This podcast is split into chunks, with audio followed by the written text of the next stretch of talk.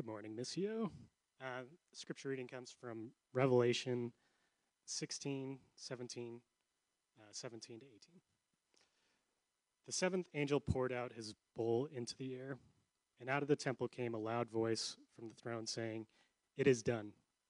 Then there came flashes of lightning, rumblings, peals of thunder, and a severe earthquake. No, earthquake, no earthquake like it has ever occurred since mankind has been on earth. So tremendous was the quake. The great city split into three parts, and the cities of the nations collapsed. God remembered Babylon the Great and gave her the cup filled with the wine of the fury of his wrath. Every island fled away, and the mountains could not be found. From the sky, huge hailstones, each weighing about a hundred pounds, fell on people. And they cursed God on account of the plague of hail because the plague was so terrible. One of the seven angels who had the seven bowls came and said to me, Come, I will show you the punishment of the great prostitute who sits by many waters.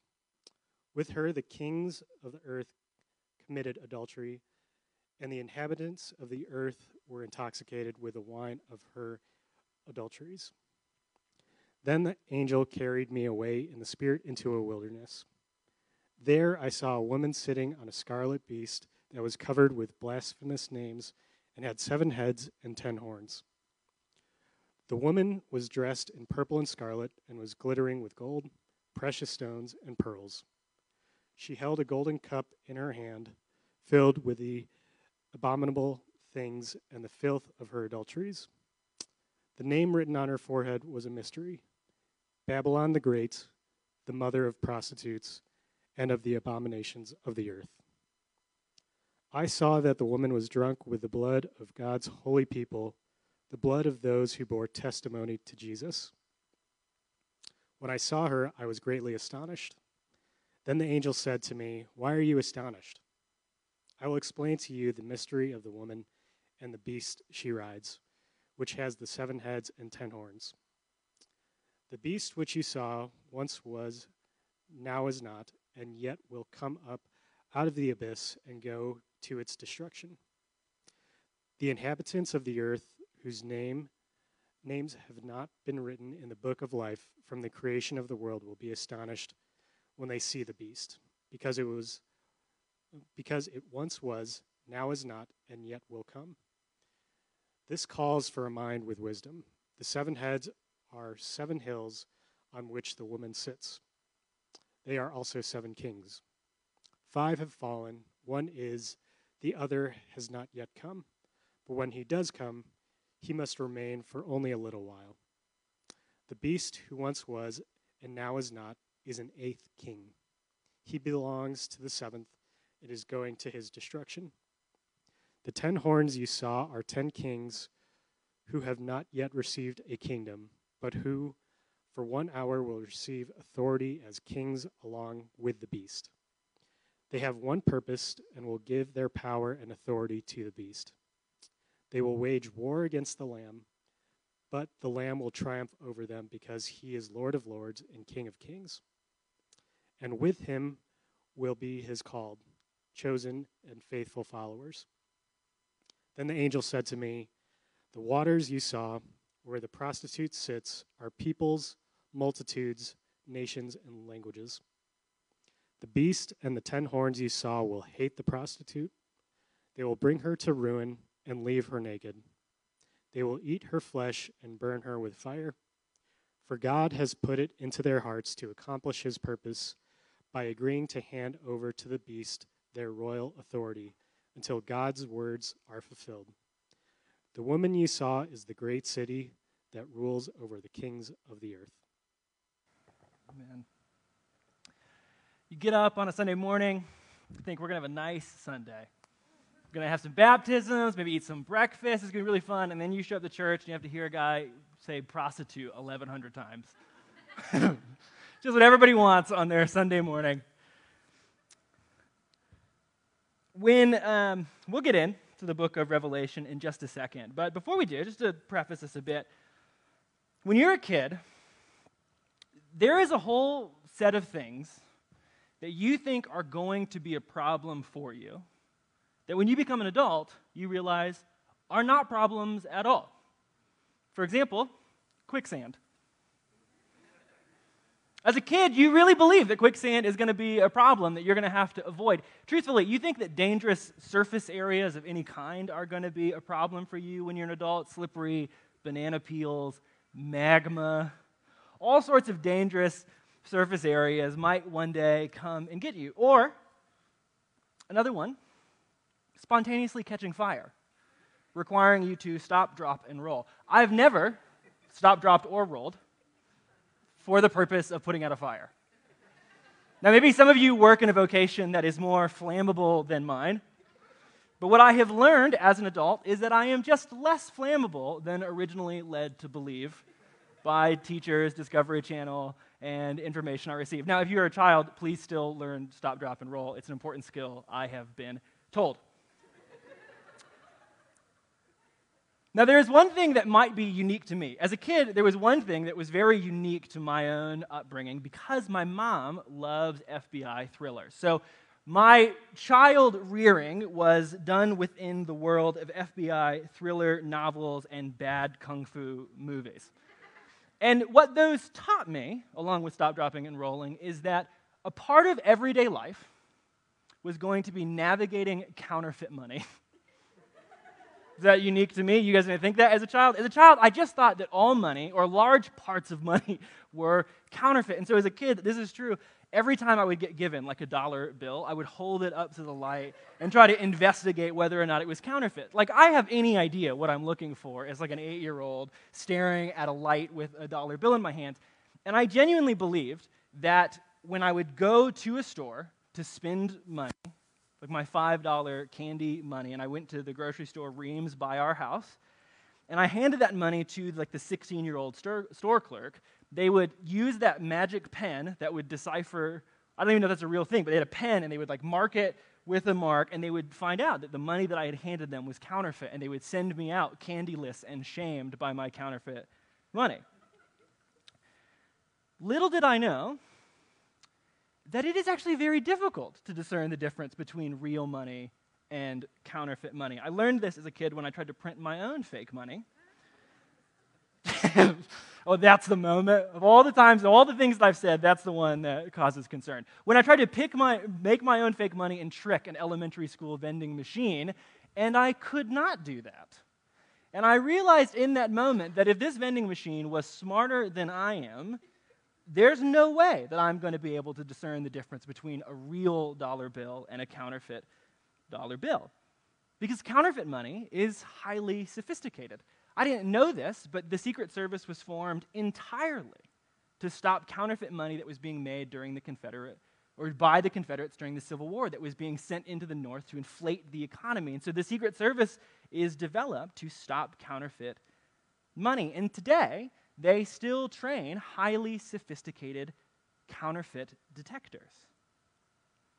And what is interesting about this is that the way you discern the difference between real money and counterfeit money is by becoming experts in genuine currency, which explains why, as a seven year old, I had trouble discerning the difference. I was not an expert in genuine currency, I'd only seen like $40. So the Secret Service trains people to become experts in genuine currency because counterfeit money is highly sophisticated. And so you study real money and you study the marks of real money and the trade secrets of real money. I didn't know this either, but there are certain things about uh, how they print money that are still considered government secrets that they do not release to the general public so that you can discern the difference between real and counterfeit money. And you study real money enough that when you compare it to the counterfeit, when you look at the fake and you look at the marks of the fake, you are able to discern the differences between what is real and what is a highly sophisticated counterfeit. And once you know the truth, once you understand what makes real currency what it is, it becomes more obvious the things that are not there. And that's how you get rid of counterfeit currency. You study the real until the counterfeit is revealed as a fake. And when it is revealed as a fake, it quite literally loses whatever value it supposedly had. Now, we are in a series walking through the book of Revelations entitled Kingdom Come. And in many ways, this series that we are in could be understood as an expose or a training exercise in spotting counterfeits. We have learned from the beginning until this moment that our God is on a rescue mission, that there is something problematic in the world. There is something broken in the world around us. And so God is on a rescue mission to undo what is evil, to do undo what is hurting, to put right those things that are unjust in the world, to bring justice and restoration as we talked about last week. That God is on a kingdom mission. But the reason that God is on a kingdom mission is that there are a slew of counterfeits in our world. Throughout the last couple of chapters, we have met some of these counterfeits. We learned about the dragon and the two beasts, and some scholars refer to this three as an unholy trinity. That there is even a rival Godhead that is operating in the world, rival to God, trying to look like God, trying to impersonate God, but unlike God. Less power, less goodness.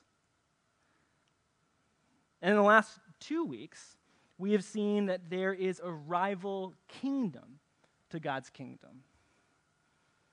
The book of Revelations likes to call this kingdom Babylon. We compared it to like an unholy factory at the end of a river that is spewing into the waters poison and filth and hurt people. And God is on a mission to undo Babylon, to unveil it, to show it for what it is a fake, a counterfeit. Because when it is revealed as such, well, it does what counterfeits always do lose their value when compared to the real thing. And so in chapter 17 of Revelation, we encounter this counterfeit. And the vision that John receives is trying to help us understand the nature of this counterfeit object. In Revelation 17, John sees a vision, and it's a symbolic vision. Remember, we're working through Revelation, which reads more like a painting than it does a textbook. So it's highly symbolic. It's portraying this thing in a way that is full of symbolism and images to help evoke in us something. And so John sees an evocative image of a beautiful woman. In verse 4, it says, The woman was dressed in purple and scarlet and was glittering with gold, precious stones, and pearls, and she held a golden cup in her hand.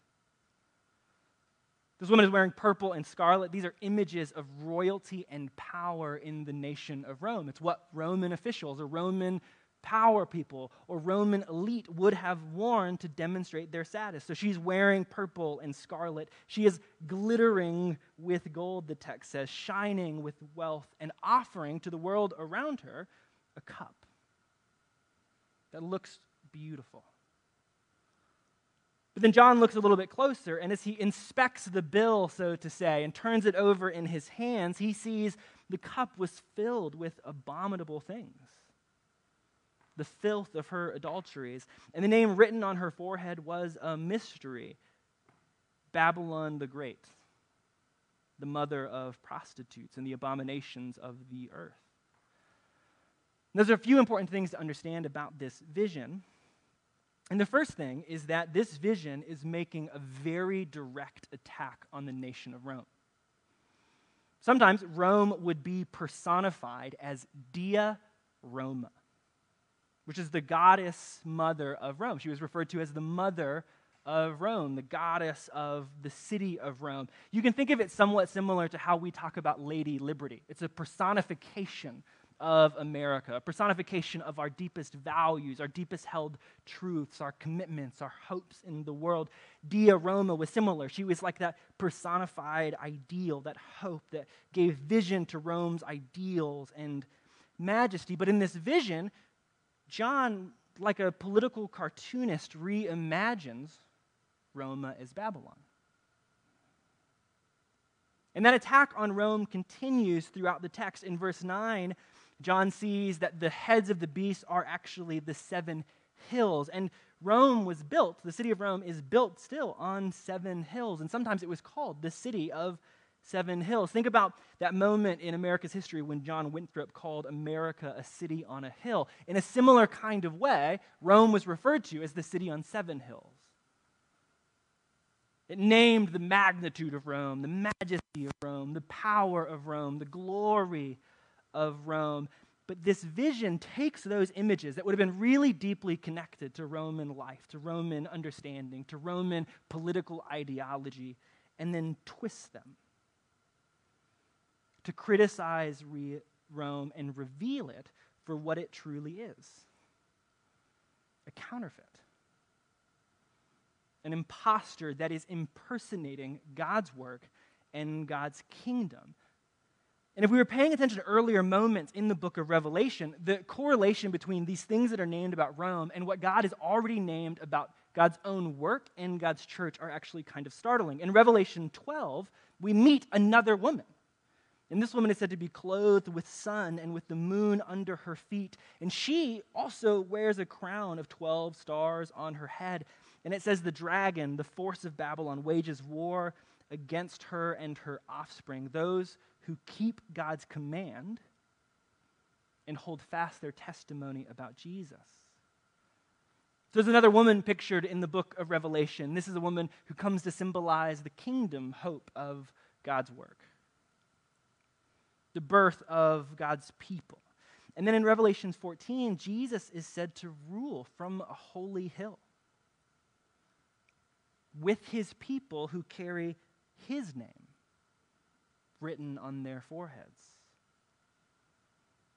So the vision takes these images that are directly connected to the life and understanding of Rome and then shows how they are counterfeits, they are imposters, they are impersonations of God's work, God's kingdom, and God's people. But as the vision is criticizing Rome, it's still making a bigger point than just Rome. Rome is the contextual nation in which the people live. But John is more interested in drawing our attention to the fact that counterfeits, imposters, show up again and again.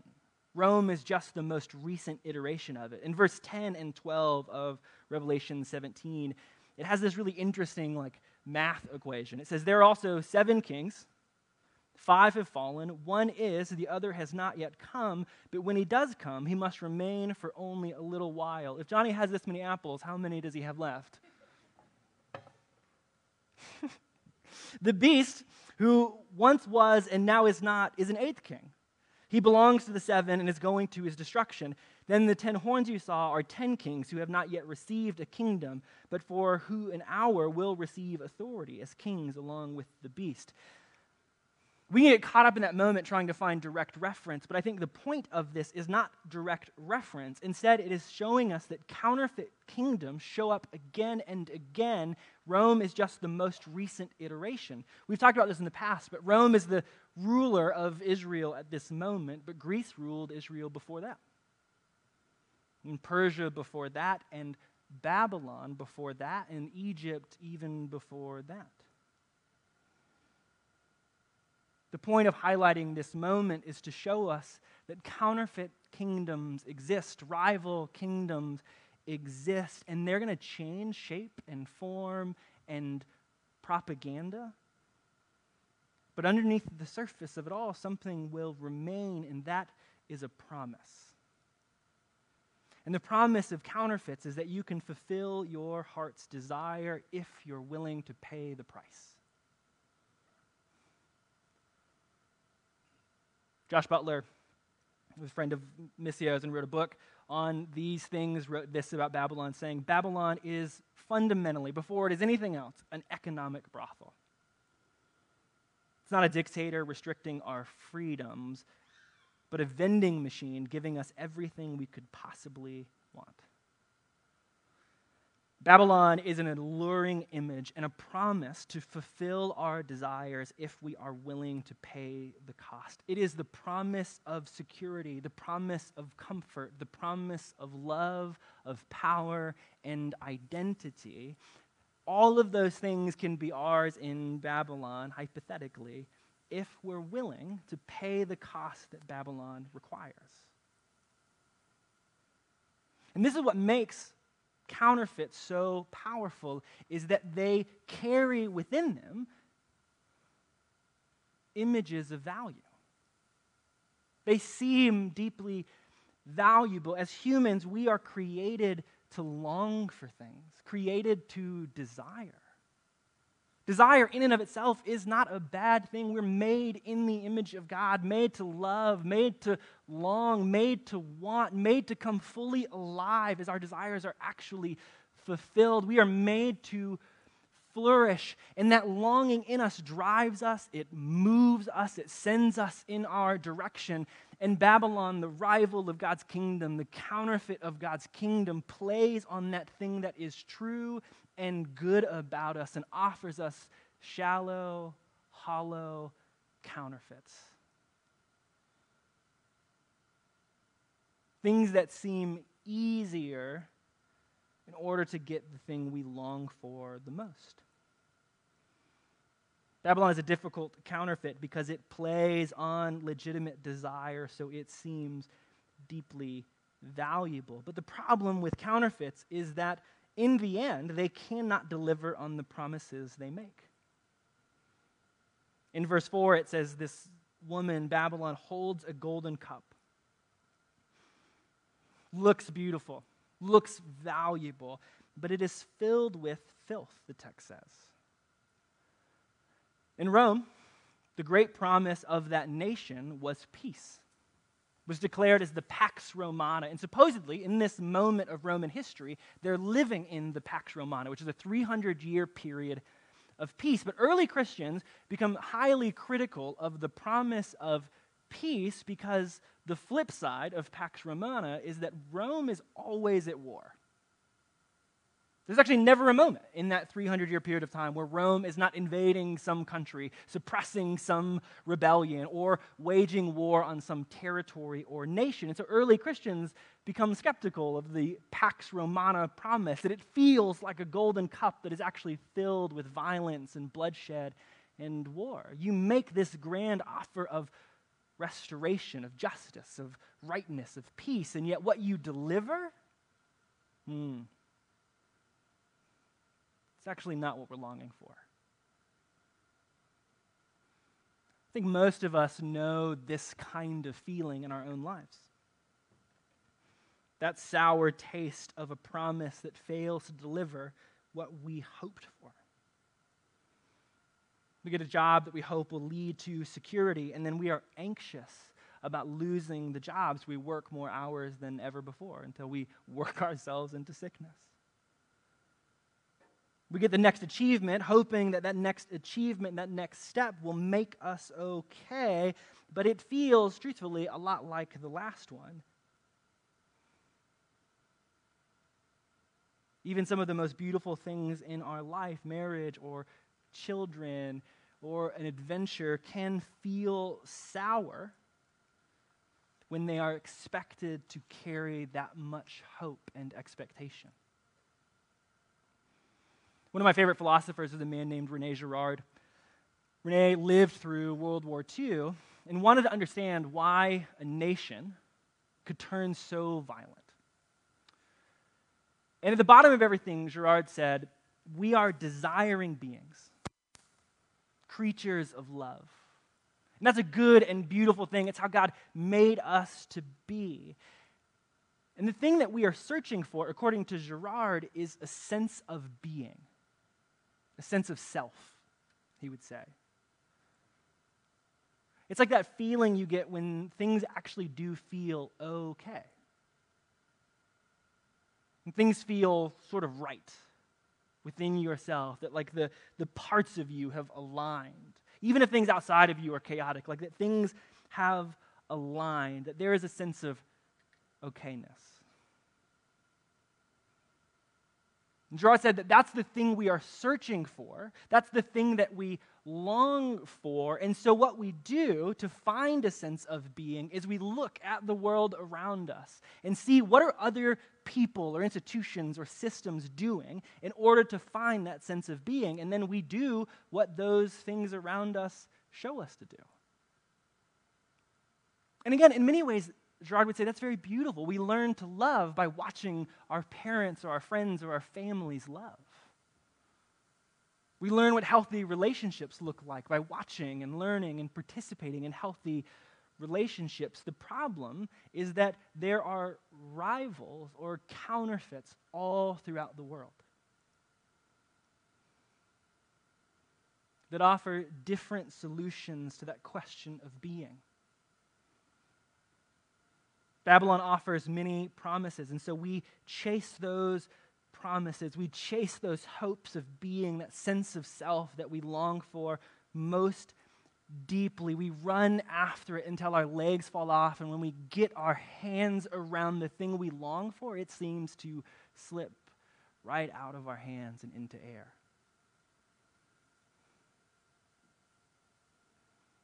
What happens when we have that experience of emptiness in Babylon? Do we wake up to it? Rarely, actually. Most of us tend to double down on the same kind of journey, the same kind of rivals, the same kind of counterfeits.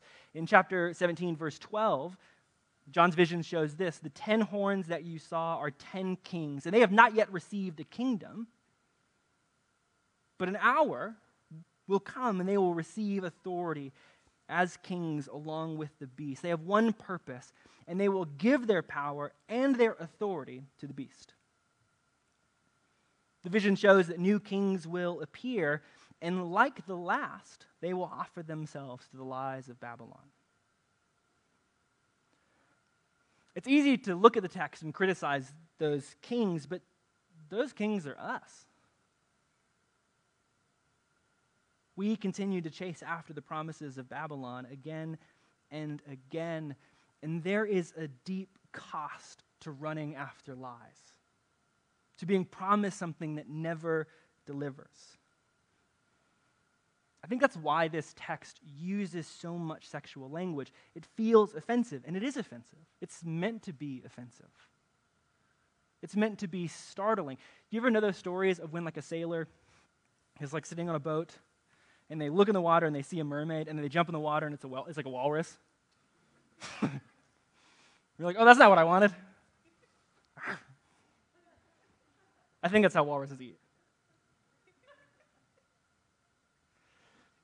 That's what this text is trying to do to startle us with this use of imagery, but it's also connecting, I think, to the feeling of constant disappointment, to being lied to again and again, something about that experience feels like sex without connection.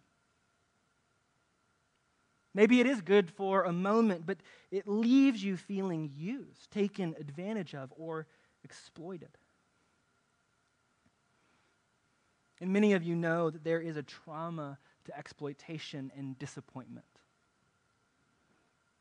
a reoccurring woundedness that occurs when that is our story in the world around us. And I think many of us, if not all of us, carry in our being that sense of being used and spit out by Babylon again and again.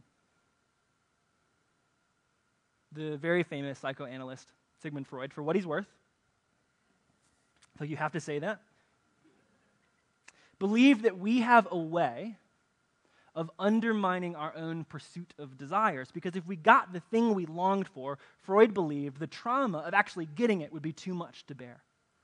What would be worth chasing anymore if you found the thing that you longed for? And I think in some ways there's some truth to that. But I think in Babylon, we got exactly what we were promised, but what we were promised is not what we needed. It's not what our hearts truly desired. It is not what we were built for or what we long for. Jesus, early in his ministry, has an encounter with this rival kingdom and this system of trauma and disappointment.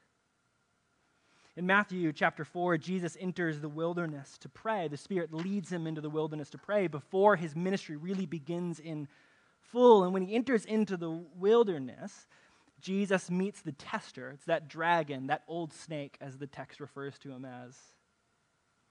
And the tester offers multiple different temptations, multiple different tests. But the third one hits the closest to Jesus' home. In Matthew 4, verse 8 through 9, it says this the tester took Jesus to a very high mountain and showed him all the kingdoms of the world and their splendor. And says, All of this I will give to you if you bow down and worship me. In this moment, the tester, that old snake, is offering to Jesus the promises of Babylon, Babylon itself a counterfeit rival kingdom to the one that Jesus is on mission to establish. And it is a difficult test because it gets to the very heart of Jesus' mission, Jesus' purpose, Jesus' hope in the world. But it offers that accomplishment through the tools of Babylon. Come down and bow before. Take the cup that's filled with filth which fundamentally for Jesus means to forsake the way of the cross, to choose an easier path to the reconciliation that Jesus longs for, to choose an easier path to the hope of establishing a new kingdom than Jesus longs for. And in this temptation, Jesus responds most viscerally to this moment. He says, Away from me, tester, where he's sort of entertained him before. I think it's because Jesus knows that if he says yes to that temptation, Babylon wins. The rival kingdom stands. The disappointment and trauma of dissatisfaction and exploitation continues to reign. But instead of choosing the way of Babylon, Jesus enters into Babylon as the lamb. Revelation 17 says that Babylon makes war on the Lamb. Jesus enters into Babylon, enters the factory up the river, as we said last week. And at every moment that Babylon shows itself, that rival stories show themselves, that the exploitation and trauma of dissatisfaction seeks to reduce us into less, at every moment, Jesus meets us with the real thing.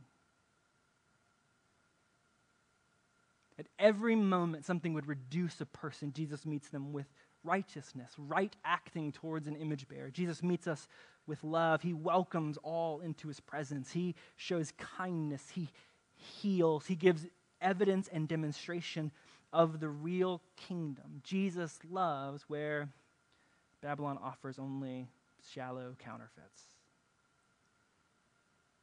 Now, Babylon cannot endure such threats to its own power, so it unleashes itself on Jesus. It wages war on the Lamb, but in doing so, it dooms itself because Jesus takes it. Jesus takes every iota that Babylon can throw at him. Every moment of violence, every piece of trauma, every moment of exploitation, everything that Babylon has to offer, death itself, it throws at Jesus, and Jesus absorbs all of it into himself. And when the dust has settled and the islands have fled, as chapter 16 ends in, Jesus is still standing, and what does he do? Offers himself to us again offers the real thing. And in doing, he unmasks the very worst of Babylon with the truth of his love and his kingdom. Counterfeits lose whatever value they have when the truth appears. One of my favorite stories in the Chronicles of Narnia comes in the Voyage of the Dawn Treader. And in it, C.S. Lewis tells this story about a governor who is overseeing a chunk of islands called the Lonely Islands. And in the story, the governor has totally maligned leadership of this island. He's instituted slavery, he's mismanaged money. He's made it a cruel bureaucracy to support his own power.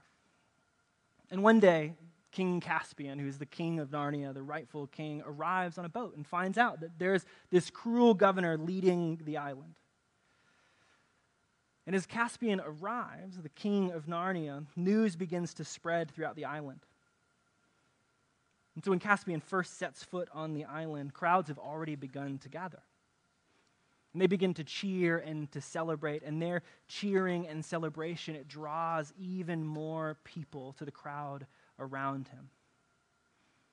And as Caspian and his royal retinue head towards the governor's palace, more cheering, more spectacle emerges. Children initially, then the old, and then it draws even people most mired in the governor's work to cheer and celebrate. And C.S. Lewis writes this very, very beautiful line. He says this They were cheering because it was a king. And what is a governor compared with that? What is a counterfeit compared to the real? What is Babylon to the kingdom of Jesus? Now, what happens to Babylon? Well, it collapses in on itself, unable to withhold its own weight. In the story of the lonely islands, the governor flees because when the king arrives, he changes the policies. And so the governor loses whatever wealth and power and money and stature he had, and he flees penniless into the woods. And likewise, Babylon devours itself. When I was reading this text, it kind of reminded me of Scar and the hyenas at the end of Lion King. When the king arrives, the impostor is revealed to be exactly what he is, and so he is devoured by his own machinations. Verse 16 says this The beast and the ten horns you saw, they will come to hate Babylon. They will bring her to ruin and leave her naked. They will eat her flesh and they will burn her with fire. Evil, as the writers of the Bible understand, is self destructive. It destroys its own self. It cannot hold up under its own weight when the truth, when the real thing arrives. Missio Babylon is coming undone.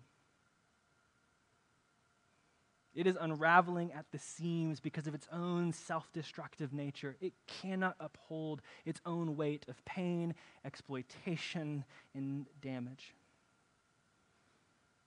Because the truth of Jesus, the truth of the real kingdom, is being revealed. And you and I, we are invited to participate in Babylon's unraveling. Not like Babylon. Not by engaging in the same tools or same works or same machinations as Babylon, but by following the Lamb. Revelation 17 says they will wage war on the Lamb, but the Lamb will triumph over them because he is Lord of lords, King of kings. What is a governor compared to a king? And with him will be his called, chosen, and faithful followers.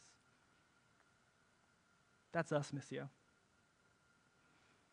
We are invited to be the people of the Lamb who offer to this world, to this moment, to this place in time what is true, what is real, what is good. There are certain signs and symbols of our participation in God's real work. When we gather at the table, we participate and give witness to the thing Jesus is doing in the world. If Babylon is a kingdom of less, well, then the table shows us a kingdom of abundance where all are welcomed and called into the presence of our King. And we also witness to this new real thing happening in Jesus through our baptism. In baptism, we say we are dying to the rival.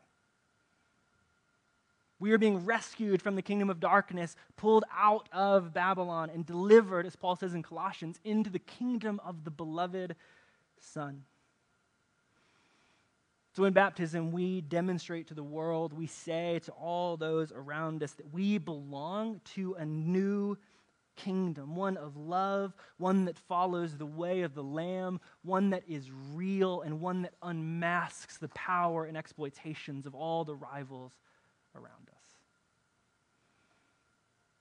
So, Missio today, we're going to do both. We're going to gather at the table to witness the real thing that Jesus is doing so that we too might experience it as followers of the Lamb. And then we're going to celebrate this new kingdom with a baptism. There's one planned right now. The baptism is open to anyone who would like to participate. And so if you're here and you would like to get baptized, there'll be a song that plays I will stand in the back. There'll be two people who will be praying in the back by those doors. You can just go tell them that I would like to be baptized. We have towels, changes of clothes, and we would love to baptize you today. And no matter who you are, no matter where you're coming from, maybe you've been baptized before, maybe you haven't. That space is welcome to you, as is this table. Because as is the kingdom. Let's pray. Jesus, today, as we tell your story, sing your songs, pray together, get baptized, come to the table, would you unveil Babylon? Would you reveal the counterfeits of our lives, the places of hurt and exploitation, and where we are taken advantage of? Would you reveal them for what they are and call us, liberate us into your kingdom? the place where we are called to be, created to be, where we are free to desire and long and find our heart's true flourishing. Jesus, today, through every gesture, every moment, would you call us home to be your people in your world? In your name we pray. Amen.